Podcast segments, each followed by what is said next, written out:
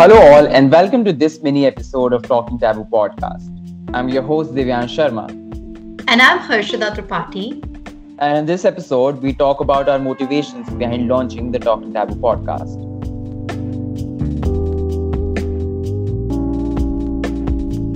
Hello, all. Thank you so much for tuning in. Hi, Divyansh. How are you doing? Hi, Harshada. I'm doing very well. Thank you. So, let's get started. For those of you who don't know us, Harshada and I are both law students at the West Bengal National University of Juridical Sciences. To just start the conversation on what Talking Taboo is about, Talking Taboo podcast is our social change initiative where we seek to talk about the things that our socio cultural structure does not allow us to talk about. Yes, and Talking Taboo is this safe space which allows us to mainstream stories that are hardly talked about. And our own personal experiences have deeply impacted the decision to launch Talking Taboo. You know, in life, you are exposed to a vast set of diverse opinions, ways of thinking, dressing up, and sexual orientations. And at one point, you realize that peaceful coexistence is only possible when you constantly keep on questioning your belief system. Yeah, and that's definitely important because the only other option is to really uh, push the issues under the carpet. And and this can never be healthy for anyone. I mean look at the shooting suicide rates of youth in our country or or talk about the struggles of the queer community.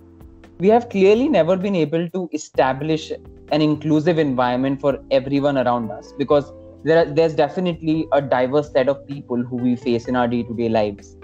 So this just really leads to a constant tussle between the value systems that we learn at home and our own yearnings to live lives on our own terms. So, long story short, we sourced our motivation to further explore the taboo issues only upon realizing that there is another side to these stories that must be told.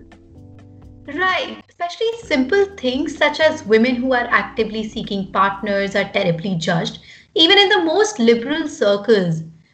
And even when a woman tries to express her sexuality, she is slut shamed for no reason.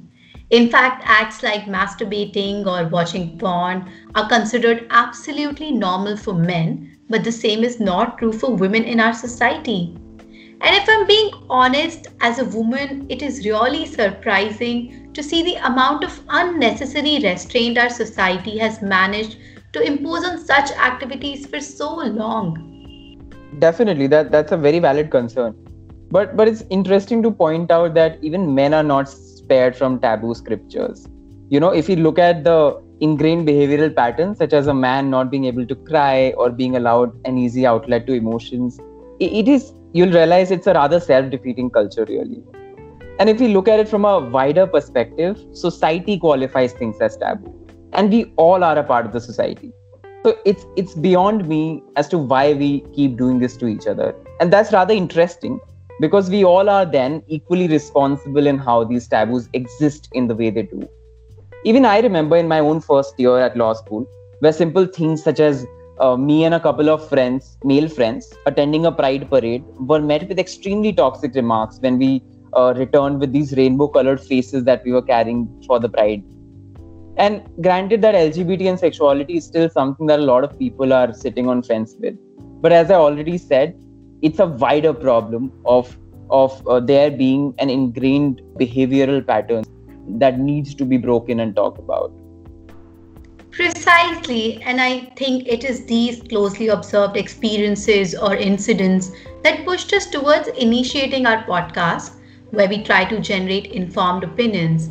Now just to sort of initiate the conversation on how this podcast helps at talking taboo we have conversations with our guests who may range from social activists, members of vulnerable communities, to professionals in certain fields such as that of therapy, mental health, sexology, etc.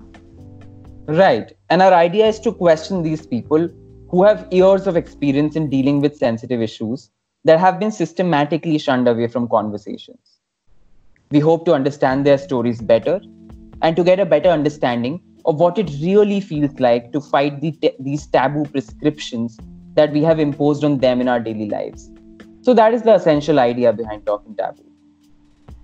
Yes, and by bringing these people out, we truly attempt at mainstreaming these voices.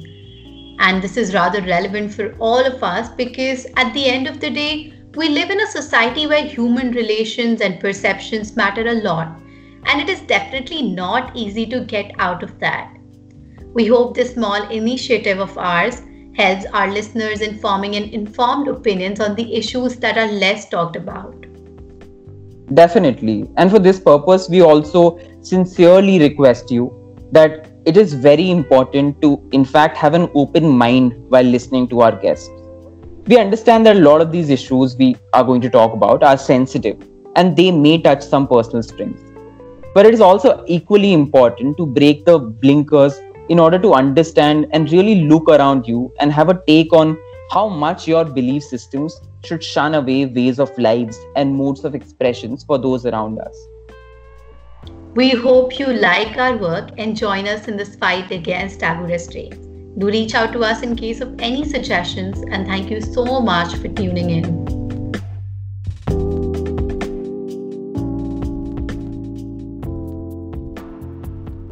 Thank you for listening to this episode of the Talking Taboo podcast. If you like our work and want to support it, do follow us on Instagram at We Talk Taboo and visit our Facebook page at Talking Taboo. A simple share and support will go a long way in mainstreaming these conversations and breaking the taboos that we seek to fight. To stay up to date on the show, do follow us on the platform of your choice. We hope you liked this episode and see you in the next one.